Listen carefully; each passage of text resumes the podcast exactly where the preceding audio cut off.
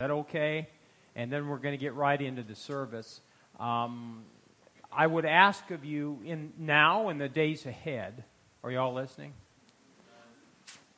When we when we call for the offering, sometimes uh, we don't give you enough time to get your stuff ready. But you know, really, you could get your stuff ready before you even come to church.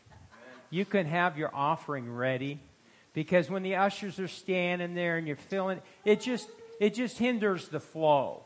So now if God tells you to give during a service, be obedient. But usually people know what their tithe is, what their offering is, and and then we'll see we don't beat the drum here. Never have and never will. But you can be led by the Spirit of God. Amen. Amen. Amen.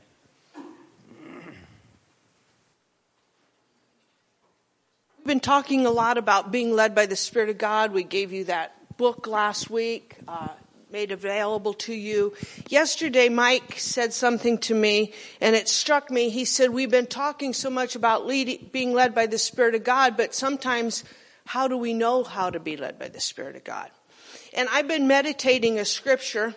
It's really an easy scripture in Psalm 22 3, and it says, He is enthroned on the praises of His people more easily understandable, that translation could be He inhabits the praises of His people. And sometimes I think in our desire and effort to praise God, which is a good thing, we can miss what God's doing. And what happens is we praise God through work, through music, through clapping, through song, through shouting, and it needs to be unified. But there comes a point we hit that crescendo and something changes in the spiritual realm if you take time to notice. And that change is the tangible presence of God will come. Yeah. And we need to take time to recognize that. And when that happens, then our attention should not be on our praise. Our attention should be on the Spirit of God. And our attention, if, if we're loud at that point, our attention is directed towards our loudness and not towards the Spirit of God. So when it reaches that point, that is when we need to learn to be sensitive to the Spirit of God.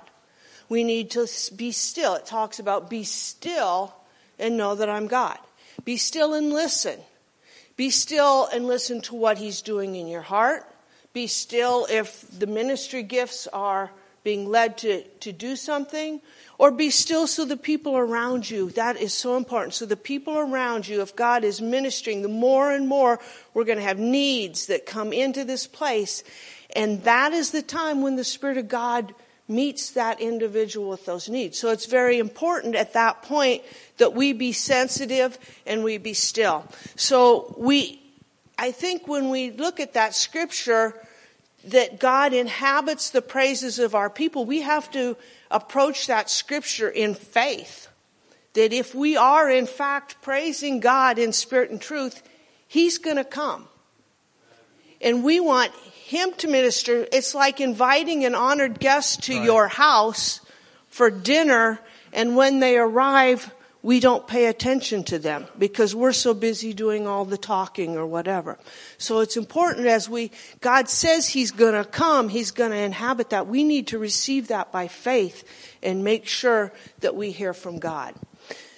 So that is my, my encouragement for today. A uh, couple announcements. We have Patriots United at six o'clock on Tuesday. We have prayer on Wednesday night at seven. We have next week will be our Easter service. It will be for the whole family. And then Tuesday morning, this is important, at 9:30 at the Madison County Courthouse. The county clerk and the county commissioners are going to be meeting and we would like to have a lot of people if you're available to be there because we want to encourage them that they promote counting the ballots by hand because that promotes more voter accuracy and less voter fraud. So that's 9:30 at the county courthouse this Tuesday. If you can come and uh, like they said, uh, the presence of men is important. So the presence of women is good and I'm not downplaying that, but if guys, if you can be there, that would be a good time. Thank you. Amen. Uh, next thing, uh, how many of you read the Harvest Book? Are in the process of reading it? Um, in there, and I, I was looking for it this morning, I couldn't find it, but he talked about how in the days ahead, the harvest will be so great that the church will not be able to handle it. Um, years ago, we did home Bible study, and it's all right, you know, back then that we did it, and we quit for a while. Uh, but right now, I was, I was, it was interesting because Steve and um, Darla had asked if they could do a Bible study, and uh, usually I like to get to know people, amen, because I'm the shepherd, and well, I know them, and they're good people. And so, why don't you come quick? And then, Adam, I want you to stand up first and introduce your family. Would you do that? Can I put you on the spot? Yeah, yeah. Just stand up and tell tell everybody who you are.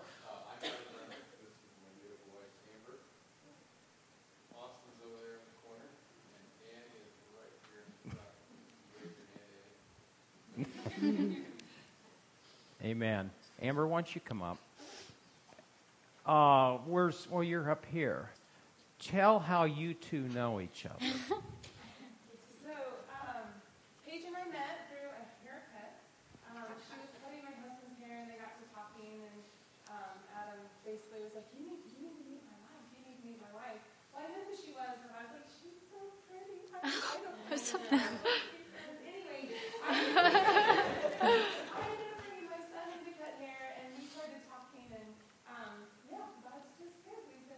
Yeah, but what happened to, between the two of you? Well, she was telling me about some symptoms she had had and um, how her knees were hurting. I said, God will heal that. And we prayed, and, and God's, her, God's healed her. So. God. But what else happened between the two of you? I could, we just, we just, Go ahead, when, share. Well, she prayed for me, and she prayed in the spirit. She prayed in tongues over me, and I was like, "Whoa!" And like, and I, I instantly, like, I wasn't skeptical about it. I mean, I believe I I had heard of it, but I had never walked in that or done it myself. Um, and she she held my hands and she's like, "Well, you believe you've received it, right? You've asked Jesus into your heart." And I go, "Yes, I've received it." And I I just remember, I don't know if you remember, you're holding my hands across the table, and I couldn't. I was crying. I mean, I just could not stop crying. I was weeping, and she's like, "Are you okay?" And I was like, "No, it's not you. I just couldn't stop crying." Well, then that night, I I prayed in tongues for the first time. So, and then Amen. ever since, me and her, we've been we get together weekly, and she's helped me so much. I'm I'm just humbled that God would bring her in my life because um, God knew I was hungry for more, and I and I and I wanted more of Him, and but there was a lot I didn't know yet because we weren't in a a church home at that time. You know, we were trying to find where we were. Um, God wanted to place us, and so yeah, I knew. It took you a while. He, yeah, yes. So I knew he, he brought her across my path, you know, for that reason. So. Well, she came to me and, and she said, he, and I'll let, her, I'll let her share why healing is so important uh, because of her own, you know, personal testimony with her family. But she said she's doing a, a Bible study on healing, and Nancy Dufresne is doing it's a video thing. And how many of you know who Ed Dufresne was? Prophet. And he'd been here many times. Of all the men of God, probably he was in the top. Sweet man. And so she's doing a, a, a video series on healing. So give them quickly, just briefly, how, how you got into this and what you're doing.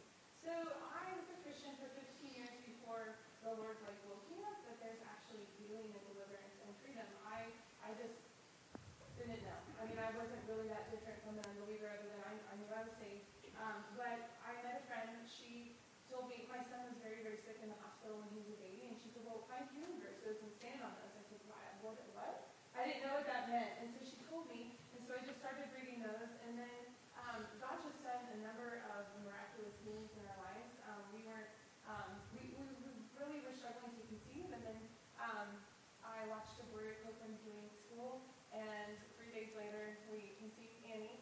Um, I know that because when I was pregnant, I said, "What's my conception date?" And he told me, and it was three days after I watched that video. Okay, so she was born, and they said something's wrong with her heart.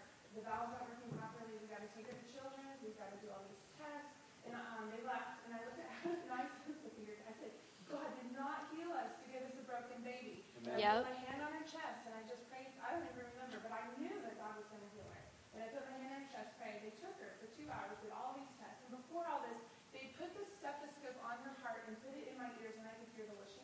and it, it just wasn't right. Um, so they took her for two hours. They came back, and the doctor just said, "We can't find anything wrong with her." So Praise God. And there's just there's just been a number of healings He's done. Um, so I and the Lord has like pushed me into like my ministry to pray healing for people. Um, he's told me that, and I was like, "Okay, Lord, what does this look like?" And it's been this waiting period. Long story short, I was riding my air in my living room, and um, I was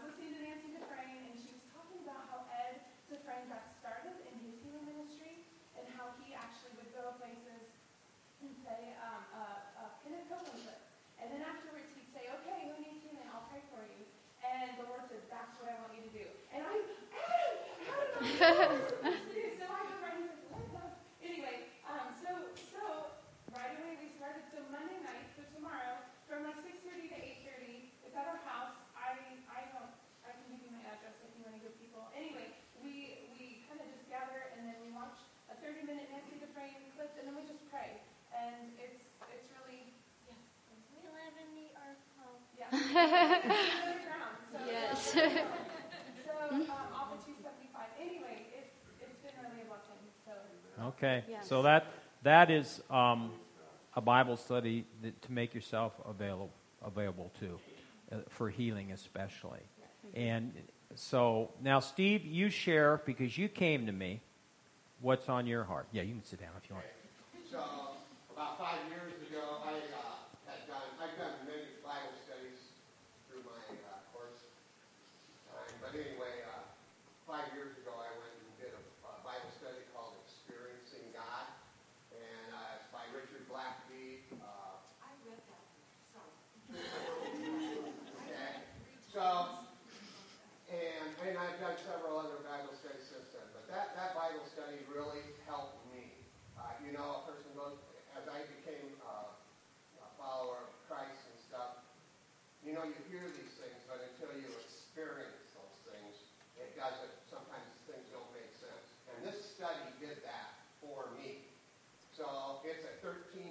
Bible study.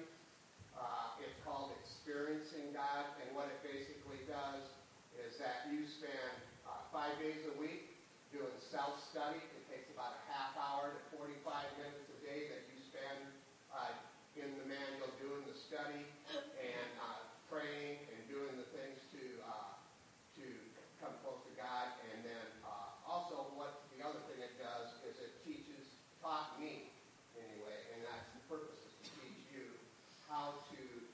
see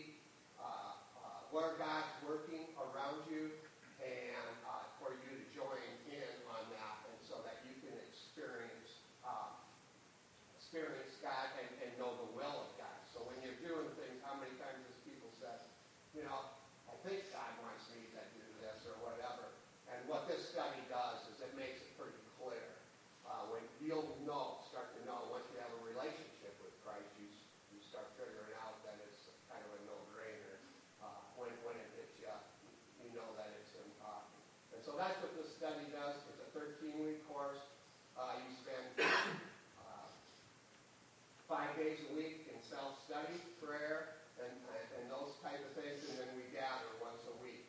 There's a short 10-minute uh, video clip, and then what we do is we basically review uh, what we uh, did or, you know, what, what happened during the week as you were doing your self-study. So the, the weekly meeting would be about an hour, okay. hour and a half. And what day are you doing this?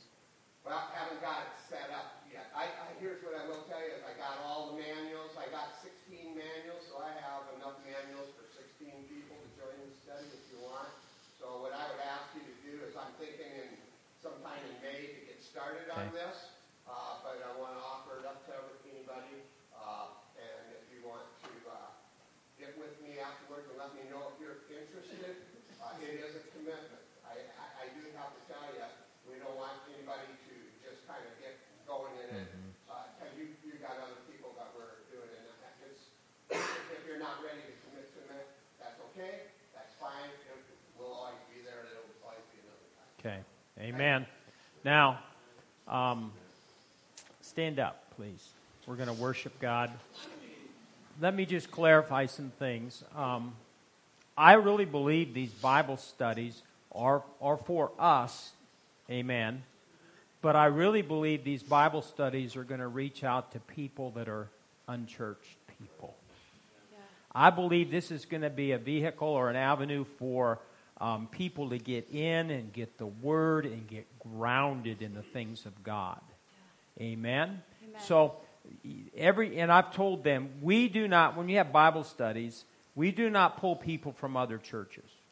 How many times have you to heard to this church? We don't do it that way. People are called here. We don't rob other churches to fill these seats. Amen. So if you bring somebody that Bible study that has a church, they need to stay in that church unless God speaks to them dramatically. Amen? And so this is available. This is, a, I believe, a God thing for the days ahead. It's in the harvest book, and I really believe it. Amen? Father, this morning we thank you for your goodness. We thank you, Lord, for your presence. Spirit of grace, we invite you into this place today to teach us to lead us and help us exalt our Lord and Savior, Jesus Christ. And everyone said, Amen.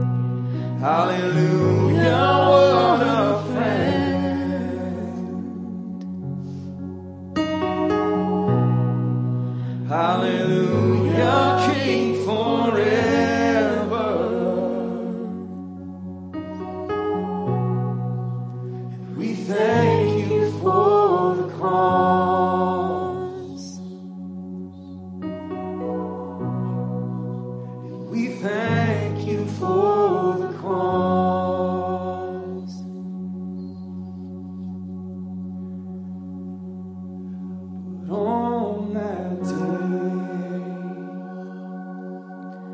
seemed as the darkest hour of valley hole broke through and showed.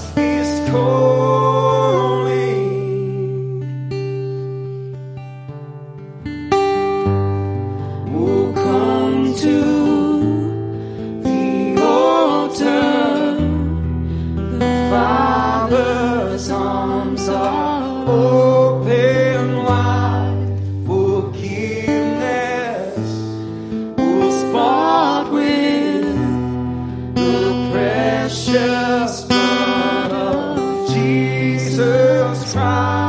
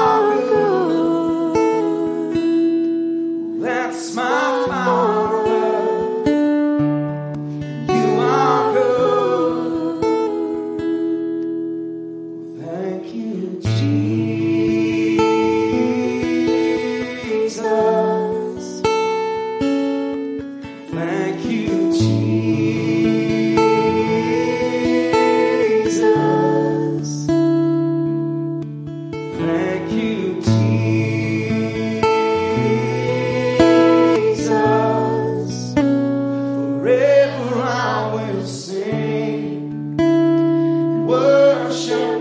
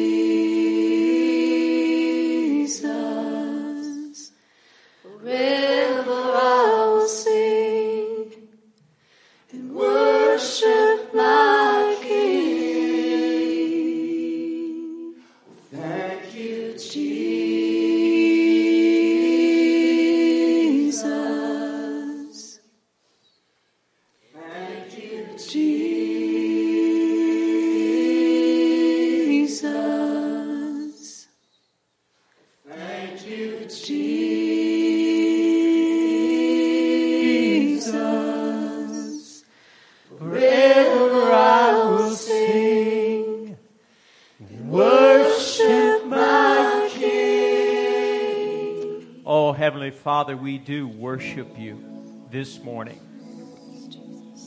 Lord Jesus, we remember you this morning.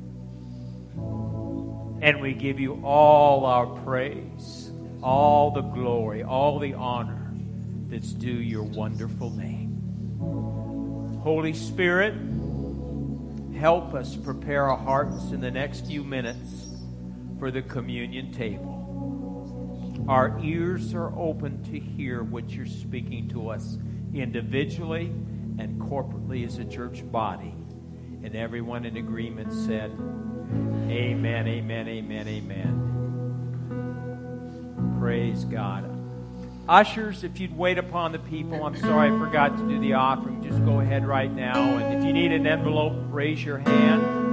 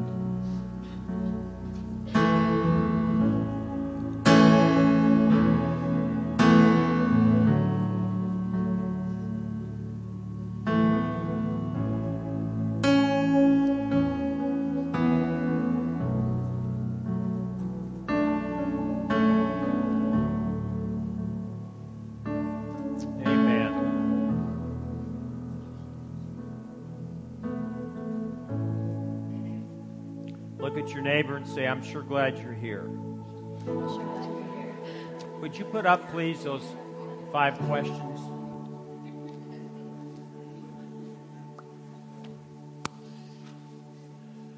I had a message, and then I, I believe the Spirit of God changed it. And I want to follow after the Spirit of God. And what's frustrating to me right now in this season, I have so much to say, and but yet I need to yield to the Spirit. And uh, it's all about what He wants. And um, I was walking across the parking lot yesterday afternoon, and I, you know, I know it was the Spirit of God, and and uh, how and he, he, the statement rose up in my heart. How can you follow the Holy Ghost unless you know the Holy Ghost? And um, we're so quick to say, well, just follow after the Holy Ghost. Well, if you're telling somebody that doesn't know the Holy Ghost or his voice, how can they follow the Holy Ghost? So if we're in an hour, people, you need to get in your prayer closet and get to know him. Amen. These are five questions this morning, and uh, we're going to ask ourselves these questions, and I'm not going to spend a lot of time on each one. And then when we're done with that, I'm going to read to you some scriptures as we remember the Lord Jesus Christ. But the first question is this. You guys can sit down if you want to. Thank you. Number one, is my heart truly engaged when I worship God? Or has it become a soulish exercise of religious tradition? And Kathy touched on that, and I want to touch on that. In Matthew um, 15 and verse 8, it says, These people draw near to me with their mouth and honor me with their lips, but their heart is far from me. And in vain they worship me, teaching as doctrines the commandments of men. So you can be here on a Sunday morning and worshiping God, maybe doing it with your mouth, but your heart's not engaged. And our hearts, folks, have to be engaged in the days ahead. John 4 and verse 24, I'm going to read it from the message. It's who you are and the way you live that count before God. Your worship must engage your spirit in the pursuit of truth. That's the kind of people the Father is out looking for. Those who are simply and honestly themselves before Him in their worship. God is sheer being itself, spirit. Those who worship Him must do it out of their very being, their spirits, their true selves in adoration. It's got to come from here. Now, Tuesday or Monday night when I went to bed, I remind God, not every night, but I, you said, Lord, young man shall see visions and old man shall dream dreams. Well, I'm, I'm getting there to be the older part. And I had a dream. And it was so vivid. I was in a room, and it was it, it really didn't seem like this was was this building, but it was so crowded and I remember I was blessing you, speaking the word over you. I, and I woke up in the, in the dream vividly remembering what I was speaking to you and declaring. And it was about you being blessed, it was about you being successful. And as I was praying, Abe, he, he in his Abe way, came running down the aisle and he had two large cymbals. And I already talked to him, so he knows I'm not correcting him, or he had nothing to, you know. And before he could do it, I said, Don't you dare. Now, I thought about that dream and reflected upon that dream. I, I knew instantly he was out of order. he was out of order. Amen? And uh, fortunately, I stopped him. And it wasn't, I'm not saying you're out of order, so that's why I already, so he doesn't leave all but hurt. That's an expression, isn't it? You got to learn how to talk like the young ones, huh? but, folks, we can get out of order in our worship. You can get out of order out here on a Sunday morning. Not worshiping God out of your spirit, and you do it just out of just a habit. You know, my, my boys now, they get kind of embarrassed and they'll, they'll say, there was the, Saturday morning, there was a policeman in our backyard with his gun drawn going through her raspberries. You don't normally see that. And first thing Micah says, don't you go out there and talk to him. I thought it'd be funny to yell at him and say, get out of our raspberries, but I didn't do that. But we can come as we grow older, the older ones, we can become oblivious. It's like unite, the Patriots United, it's like church services. You've been trained to, to turn your phones off. But because you're just a creature of habit, you just don't do it. And you have to be trained. And that's what the Spirit of God, He's training us now, getting us ready for what's to come. How to truly honor the presence of God and worship Him from our spirit. Don't ever show up with cymbals. they can get out of order too. But see, that's the job of the shepherd to make sure we're in proper order. You know, a lot of times we can just praise God out of habit. Praise you, Lord. Praise you, Lord. Thank you, Lord. Thank you, Lord. Thank you, Lord. It's soulish. It's not out of your spirit. And it would behoove all of us to be quiet and just reverence God quietly. Praise God, praise God, praise God.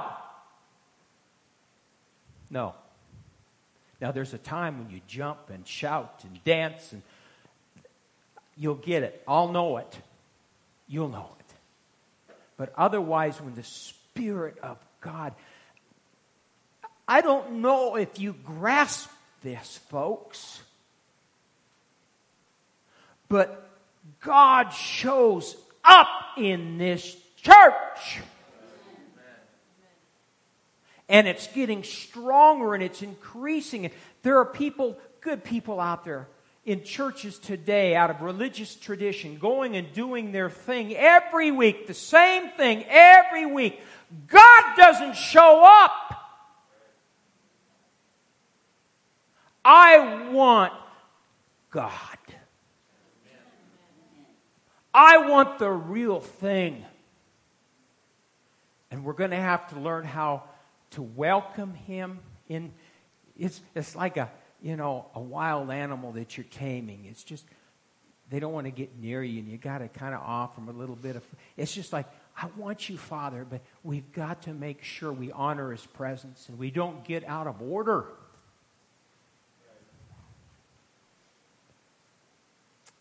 1 Corinthians 13 1 says, Though I speak with tongues of men and of angels, but have not love, I have become sounding brass or a clanging cymbal. So when we worship God, we got to consider God and we got to consider the people around us and be sensitive. Amen. The other thing, my, my boys, we, uh, how many have seen those progressive commercials? How, let me see your hands. You know what I'm talking about? They just they just torment me. Dad, that's you, Dad. That's you, Dad.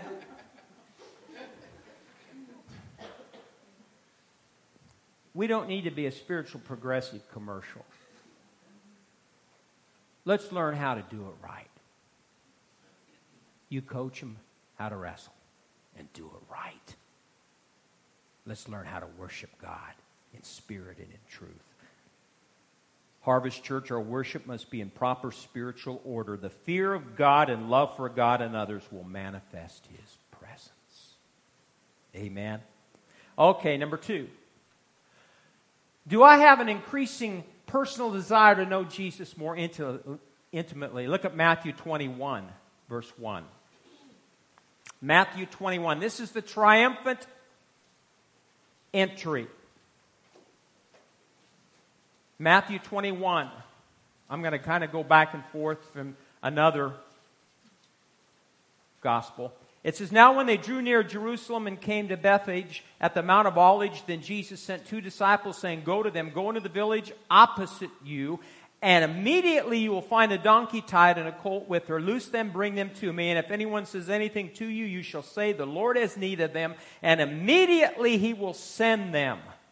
All this was done that it might be fulfilled, which was spoken by the prophet, saying, Tell the daughter of Zion, Behold, your king is coming to you lowly and sitting on a donkey, a colt, the foal of a, of a donkey. So the disciples went and did as Jesus commanded them. They brought the donkey and colt, laid their clothes on them, and set them on them. And a very great multitude spread their clothes on the road. Others cut down branches from the trees, spread them on the road. Then the multitudes who went before those who followed cried out, saying, Hosanna to the Son of David. Blessed is he who comes in the name of the Lord. Hosanna in the highest.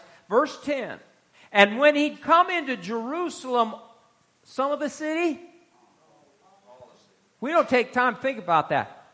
All of the city was moved, saying, Who is this? So the multitude said, This is Jesus, the prophet from Nazareth of Galilee prior to Jesus riding into Jerusalem on Palm Sunday. Do you remember what happened before this? Lazarus was raised from the dead. Was that a miracle? Oh, yeah. And then the Sanhedrin and the Pharisees and the religious rulers, they were, oh my gosh, they were mad. And they just wanted to take care of Jesus. The miracle had caused a great stir among the people, and they went out to escort Jesus into the city. Hosanna to the Son of David. Blessed is he who comes in the name of the Lord. Hosanna in the highest. But as I read to you, it says this, and I want you to understand this. And when he'd come into Jerusalem, all the city was moved, saying, Who is this? So there had to be people that did not know who he was. So the multitude said, This is Jesus, the prophet from Nazareth of Galilee. Not Messiah, the prophet. Even the people that shouted his praises only dimly recognized him as Messiah.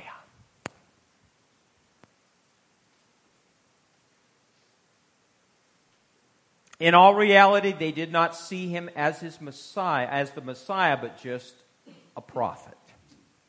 They had no understanding of his mission or the true nature of his kingdom. Let me read to you a scripture. You don't need to turn there, I'll just turn there quick. In, in Philippians, I want to read it to you. In chapter 3, and you know the verse well. The Apostle Paul says this. He says, That I may gain Christ, be found in him, not having my own righteousness, which is from the law, but that which is through faith in Christ, the righteousness which is from God by faith, that I may know him and the power of his resurrection. Say that. That I may know him and the power of his resurrection and the fellowship of his sufferings, being conformed to his death, if by any means I may attain to the resurrection from the dead. In my Bible, I like this. It says this about Paul. He was a lover of God, not a user of God. Are you a lover of Jesus? Are you a user of Him? Do you just go with to Him and pray when you need something? Or do you go to Him and just relish the fact that you can be in His presence and honor Him and praise Him and glorify Him. You're going to have to ask. See, we're going to receive communion, and that's why we're going through these questions to prepare your hearts, because the Holy Spirit will highlight, shine a light in your heart, and reveal to you maybe there's some areas Paul said he was a, he said he was a lover of God, not a user of God, and whether he moved in Christ's resurrection power or was stretched to his last ounce of endurance, it mattered little. For Paul, it was all a part of the most fulfilling journey of all, truly knowing God. Let me read the scripture, this good one. Jeremiah 9:23 says, "Let not the wise man glory in his wisdom, let not the mighty man glory in his might, nor let the rich man glory in his riches, but let him who glories glory in this, in what? That he understands and knows me." that I am the Lord exercising loving kindness, judgment, and righteousness in the earth. For in these I delight, says the Lord. Ask yourself this morning, do you really know Him? And I believe in all, we, we do the best that we can. I went to bed last night. She goes to bed and she's snoring immediately. It makes me angry. I go to bed and it, I have, I've had to, through the years, learn how to go to sleep because my mind's going everywhere. But I've recognized last night, during the course of a day, I said a few things, I did some things, and it really wasn't that bad. It might not have even been classified sin, but I recognized, oh my God, I'm a work in progress, and I'm going to be 65. I haven't arrived yet spiritually. I'm still growing spiritually. Granted, yes, I, I've grown and I, I know some things, I've learned some things, but I've recognized I got to know Him more intimately. I want less of the old Mike, but I want to be more like Jesus. Amen? Next one. Next question, please. Number three. Am I truly aware of God's visitation upon the earth in this hour? Look at Luke 19. Luke 19. Am I fully aware of God's visitation upon the earth in this hour?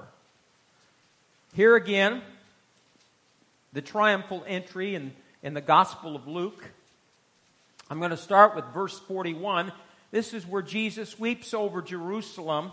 It says, Now as he drew near, he saw the city and wept over it, saying, If you'd known, even you, especially in this your day, the things that make for your peace, but now they are hidden from your eyes. For days will come upon you when your enemies will build an embankment around you surround you and close you in on every side and level you and your children within you to the ground. And they will not leave in you one stone upon another. Now listen. Because you did not know the time of your visitation. The message Bible says, all this because you did not recognize and welcome God's personal visit. The Living Bible says it this way For you have rejected the opportunity God offered you. You have rejected the opportunity that God has offered you. Do you realize, folks, that there are people out there in the body of Christ that have no idea what God's doing upon the earth right now. They go through their exercise, exercising their, their worship, religious, soulish worship, going through the, the motions every week, and they have no idea that God is moving, God is healing, God is bringing deliverance. And it's only going to increase. Isn't that good? In the days ahead, there'll be times I really firmly believe this, this presence of God will be so thick in here. All I'll do is tell you to sit down, be quiet, and that'll be the service. No preaching.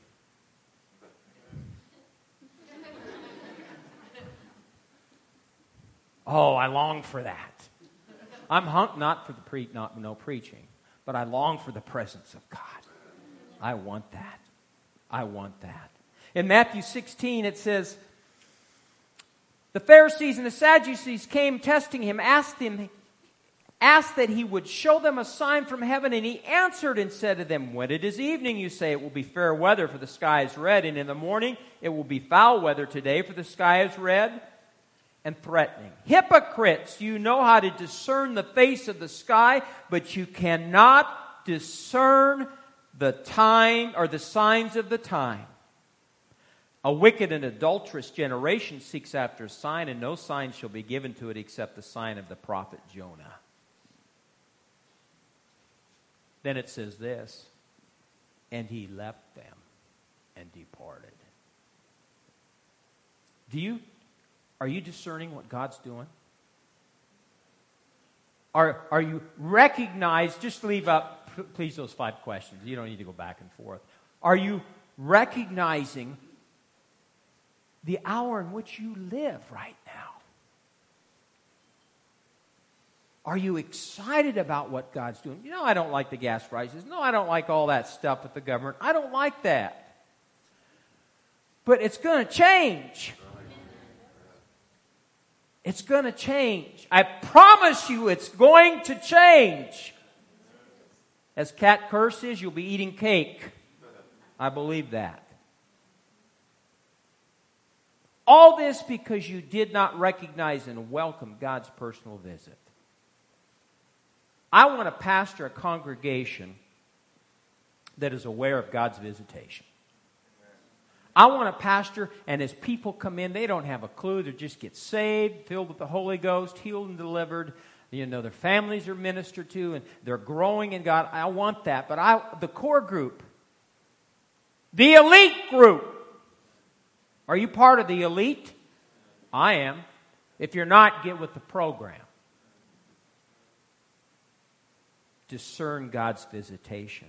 John 1 in verse 11 it says, He came to His own, and His own did not receive Him. What is the day of visitation? The day of visitation is anytime God comes in a special act of mercy or judgment. The day of visitation is anytime God comes in a special act of judgment or mercy. In Noah's day, his ark sent a specific message. A flood is coming to wipe out the world. The people were not listening. They were not listening. There are people in the body of Christ not listening. And there, there, there are people here today that they're kind of listening. Well, I'm saying you better open your ears and hear what is being spoken in this hour. Jesus said, Jerusalem, you will be destroyed because they did not recognize their time of visitation. Folks, the time of visitation is now, and it's harvest time. Amen. Bottom line, it's harvest time. Look at question four. Everyone ask it. What condition is your temple in? In Matthew 21, after Jesus entered Jerusalem, it says in verse 12, it says, Then Jesus went into the temple of God, drove out all those who bought and sold in the temple, and overturned the tables of the money changers and the seats of those who sold doves. And he said to them, It is written, My house shall be called a house of prayer, but you've made it a what? A den of thieves. Then the blind and the lame came to him in the temple and he healed them. When did the blind and the lame enter the temple and be healed? After he dealt with all the commercial, commercial aspects of what was going on the buying and the selling, then the blind and the lame came to him in the temple and he healed them. But when the chief priests and scribes saw the wonderful things that he did, and the what? Children, I like that. And the children crying out in the temple and saying, Hosanna to the Son of David, they were indignant and said to him, Do you hear what these are saying? And Jesus said to them, Yes, have you never read, Out of the mouth of babes and nursing infants you perfected praise? Then he left them and went out of the city to Bethany, and he lodged there. This is the second temple cleansing where the corruption and greed was dealt with. But I want you to see the people were healed after that. So I, we can apply this to your temple because your body is the temple of the Holy Ghost. Got any tables need overturned in your temple? Do you have anything in your life, in your heart right now, needs to be driven out? Any worldliness. And listen, folks, every one of us in this room applies. This applies. What condition is your temple in?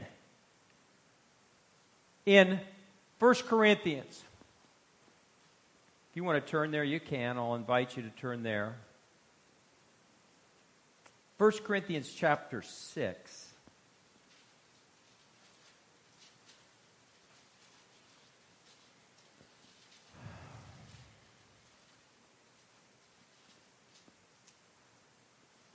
Verse 12 says, All things are lawful for me, but all things are not helpful. All things are lawful for me, but I will not be brought under the power of any. That's good, isn't it? Foods for the stomach, stomach for foods, but God will destroy both it and them. Now, the body is not for sexual immorality, but for who? But for the Lord. And the Lord for the body, and God both raised up the Lord and will also raise us up by his power. Do you not know your bodies are members of Christ? Shall I then take the members of Christ and make them members of a harlot? Certainly not. Or do you not know that he who is joined to a harlot is one body with her? For the two, he says, shall become one flesh. But he who is joined to the Lord is one spirit with him. Flee sexual immorality. Every sin that a man does is outside the body, but he who commits sexual immorality sins against his own body. Now, verse 19. Or do you not know that your body is the temple of the Holy Spirit who is in you, whom you have from God, and you are not your own? We don't get that, folks. You are not your own. I'm not my own, for you were bought at a price. You were bought at a price. Say this I was bought at a price. Therefore, glorify God in your body and in your spirit, which are who? God's. Our bodies, our temples are to be a house of prayer. We should not be ruled by our flesh. We all have, would you say with uplifted hands, that there's some areas in your flesh? Yes. but you know, if you at least recognize it, discern it, and do something about it, put your body under. Scripture says the pure in heart will see God. The what? Pure in heart will see God. And we're on the road to purity. And we all have work to do. But we can do it. Amen. Finally, this. Am I willing to examine my spiritual life in regards to my personal walk with the Lord and with other believers in the body of Christ? Let me say that once more. Am I willing to examine my neighbor's spiritual life? Oh, I'm sorry. Am I willing to examine the, that believer next to me at church? No. Am I willing to examine my spiritual walk in regards to my, our life in regards to my personal walk with the Lord and with other believers in the body of Christ? See in the days ahead what's going to happen, this prophetic, you know, what God is doing in the earth. God is going to begin to bring people together. I believe it. You know, other denominations. I, will be honest with you. I, I, I'm, I'm honored to have uh, Stephen Darley here. They, they were Lutheran background. Some of you maybe were a different background. But it's going to take all of us. And I've watched Steve in action. And what God's put on his heart to do is God. So the Convention of States. But we come together. We might not always see eye to eye, but we need to respect one another. Not, you know, there's people, I've had people leave the church through the years because they don't like me. They not, might not like Abe. They might not like my wife. You know, she doesn't play the organ. and every preacher's wife should play the organ. She can't carry a tune in a bucket. She is not musically gifted. We're all different. And I told, we had a meeting yesterday, I, I, I want to, to pastor and shepherd in these last days effectively. But I'm not going to win everyone. Not everyone's going to like my style. I, I'll uh, probably attract people that are very strong and opinionated people. I like those people. But we need all kinds of people in the days ahead. Don't we? Sure, we do.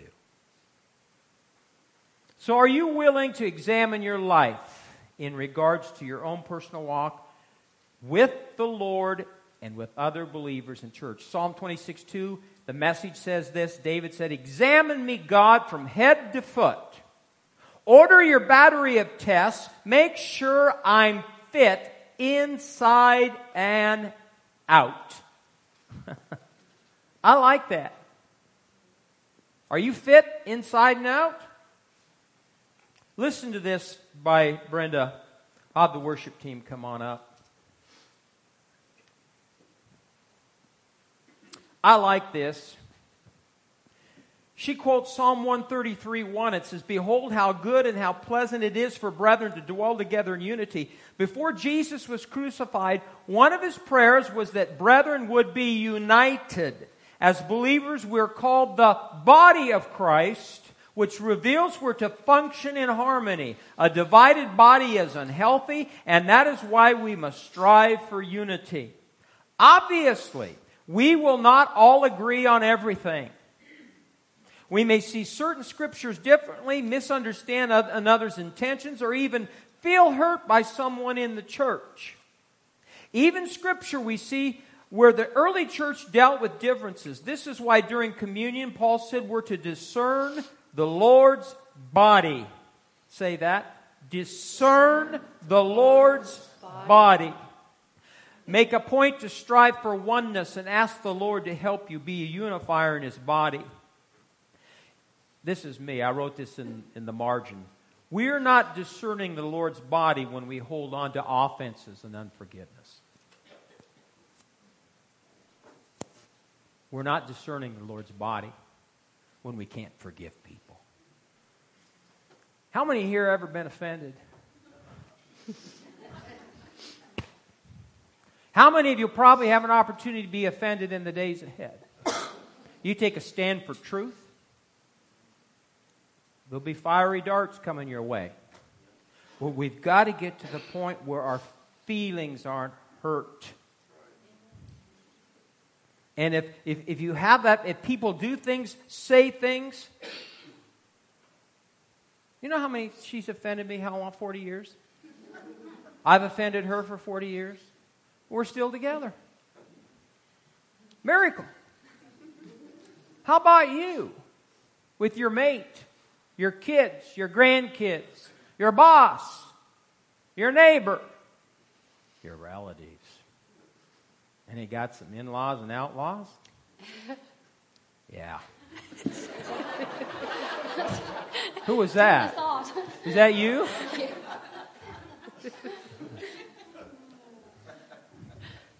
Well, truth? We all have these people. Let's work really hard at keeping our heart right. Amen. Now, this is what we're going to do. I'm going to read to you some, I'm just going to read some scriptures to you to help you remember Jesus. The word remember, he said, remember me. Do this in what? Remembrance of me. That word in the Greek means this to regather or to recollect memories. How many of you ever play a song that you like? How many of you like music? If I'm in the workshop and like that song, I've been known to play that song a half a dozen times over and over. I'm, I'm the only one that's ever done that. How many have ever done that? You like it? Good. I don't feel so weird then. Over and over and over and over. That's what this means, basically, to remember, to to regather or to recollect memories. It's an active calling to mind, actively calling to mind some things. So as I read these scriptures, it'll help you actively remember. Amen. In Hebrews, just just listen. There's not too many of these, but just listen to these scriptures because they paint a picture.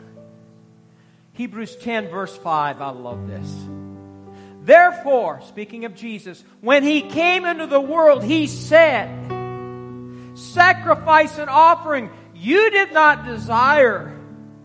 He's speaking to the Father. But a body you have prepared for me. In burnt offerings and sacrifices for sin, you had no pleasure. Then I said, Behold, I have come. In the volume of the book it is written of me to do your will, O God. Previously saying, sacrifice and offering, burnt offerings and offerings for sin, you did not desire nor had pleasure in them, which are offered according to the law. Then he said, Behold, I've come to do your will, O God. He takes away the first that he might establish the second. By that will we have been sanctified through the offering of the body of Jesus Christ once for all.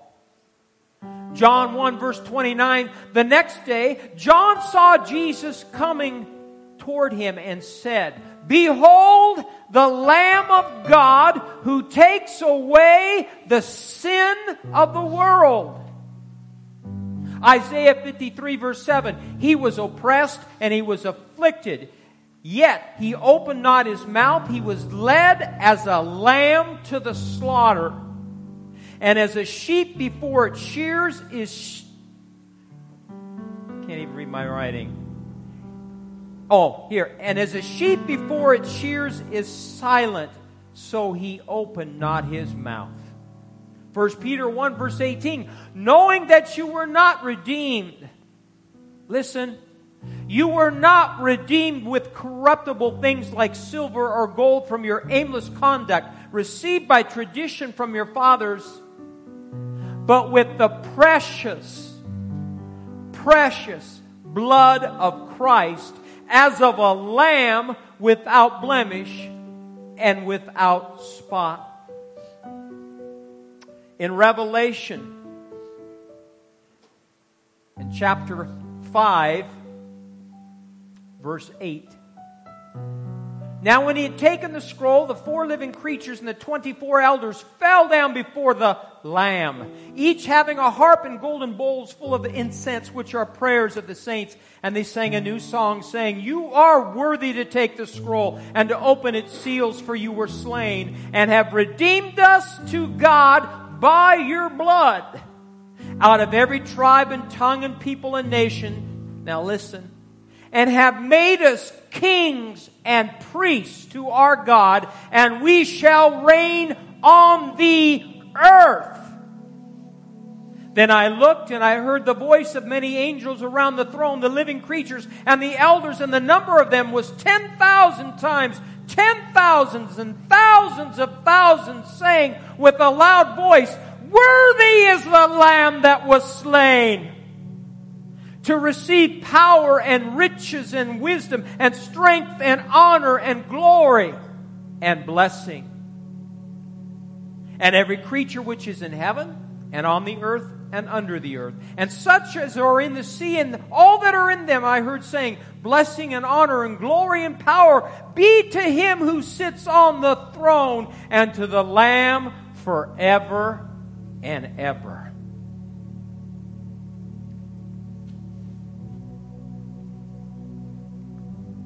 Isaiah 53, verse 3. This is the Amplified. We're remembering Jesus. He was despised and rejected and forsaken by men, a man of sorrows and pains, acquainted with grief and sickness. And like one from whom men hide their faces, he was despised, and we did not appreciate his worth or have any esteem for him. Surely he has borne our griefs, our sicknesses, weaknesses, distresses.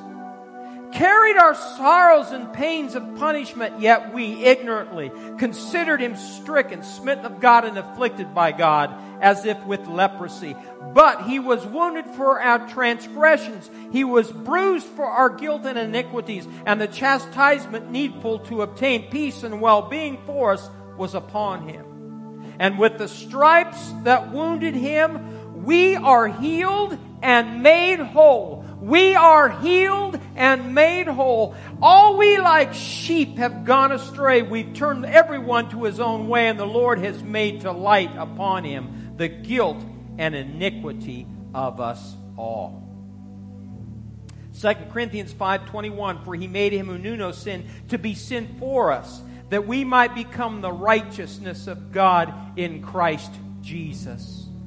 Romans 5 8, but he, de- but he demonstrated his love towards us that while we were yet sinners, Christ died for us.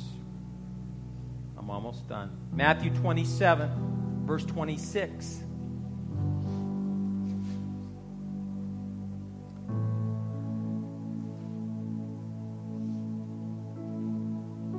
It says this, verse 32. Now, as they came out, they found a man of Cyrene, Simon by name. Him they compelled to bear his cross. And when they come to a place called Golgotha, that is to say, the place of a skull, they gave his, him sour wine mingled with gall to drink, but when he had tasted it, he would not drink. Then they crucified him and divided his garments, casting lots that it might be fulfilled which was spoken by the prophet. They divided my garments among them, and for my clothing they cast lots. Verse 45. From the sixth hour until the ninth hour, there was darkness over all the land. And about the ninth hour, Jesus cried out with a loud voice, saying, Eli, Eli, lama sabachthani, that is, my God, my God, why have you forsaken me? Some of those who stood there when they heard that said, This man's calling for Elijah. Immediately, one of them ran and took a sponge, filled it with sour wine, put it on a reed, and offered it to him to drink. The rest said, Let him alone. Let us see if Elijah will come and save him. And Jesus cried out again with a loud voice and yielded up his spirit. Then behold, the veil of the temple was torn in two from top to bottom, and the earth quaked, and the rocks were split, and the graves were opened. Many bodies of the saints who'd fallen asleep were raised. And coming out of the graves after his resurrection, they went into the holy city and appeared, appeared to many. So when the centurion and those with him who were guarding Jesus saw the earthquake, and the things that had happened, they feared greatly, saying, Truly, this was the Son of God. One more scripture. Why am I doing this? Because you need, need to hear the Word of God. It, that's the only thing that can paint the appropriate picture. Hebrews 10, verse 19. Therefore, brethren, having boldness to enter the holiest by the blood of Jesus, by a new and living way which he consecrated for us through the veil, that is his flesh, and having a high priest over the house of God, let us draw near with a true heart in full assurance of faith. Having our hearts sprinkled from an evil conscience and our bodies washed with pure water, let us hold fast the confession of our hope without wavering for he who promised is faithful. We can come now boldly before the throne of grace to obtain mercy. Amen. Amen. Now, what I'd like to do, I want the ushers to wait upon the people. We have a cup of juice. The bread is directly underneath in another cup. Everyone here today is invited to the table if you're born again believer. Amen. Take the cup, hold on to it. We're going to listen to Paige sing. Then I'll get up and we'll do it all together as a family. Amen.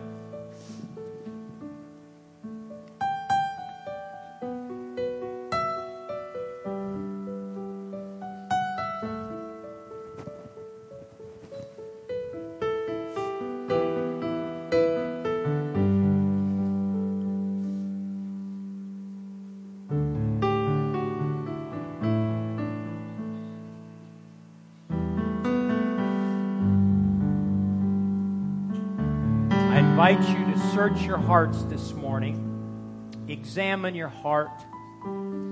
Hopefully, some scripture, some word that I spoke today would be quickened to you. God loves you. We just need sometimes to make some adjustments. If we confess our sin, he is faithful and just to forgive us of our sin and cleanse us from all unrighteousness. So let's make the necessary adjustments. Amen.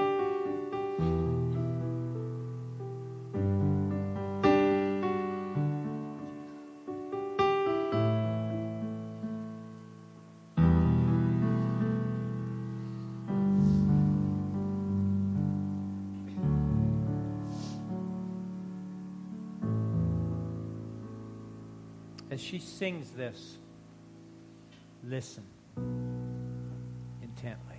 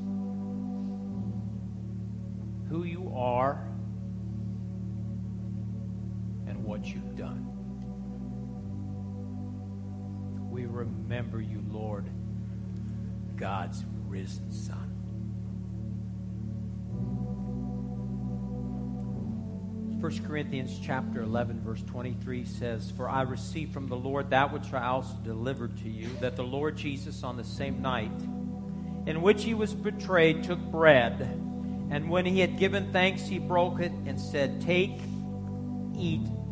This is my body which is broken for you. Do this in remembrance of me." We receive the bread this day by faith. Your precious body and all that it endured for us before the cross, on the cross, after the cross. We remember that our sickness and our diseases, all our anxiety and distresses, all our pain was laid upon that body. And with your stripes, we're healed. So today, Lord, if there are people here that need healing, we believe the word of the Lord today that by your stripes I am healed. Say that by your stripes I am healed. We also remember we're one body, one family, no one better than anyone else. All of us, different personalities, different motivations, different gifts, but we need each other. And the body cannot function without everyone doing their part. In the same manner, he also took the cup after supper, saying, This cup is the new covenant in my blood. This do as often as you drink it in remembrance of me. For as often as you eat this bread and drink this cup, you proclaim the Lord's death till he comes.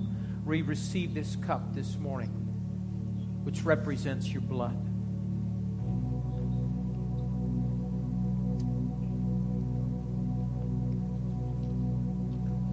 We thank you, Lord Jesus. Without the shedding of your blood, there be no remission, there be no forgiveness of sin. Thank you, Lord, that blood cleanses our sins, past, present, and future. We thank you today. Everyone in this room overcomes by the blood of the Lamb and the word of our testimony. So we give you praise and we give you glory, our Lord and Savior, Jesus. We love you. We honor you. We worship you. And all God's people said, Amen. Stand up today.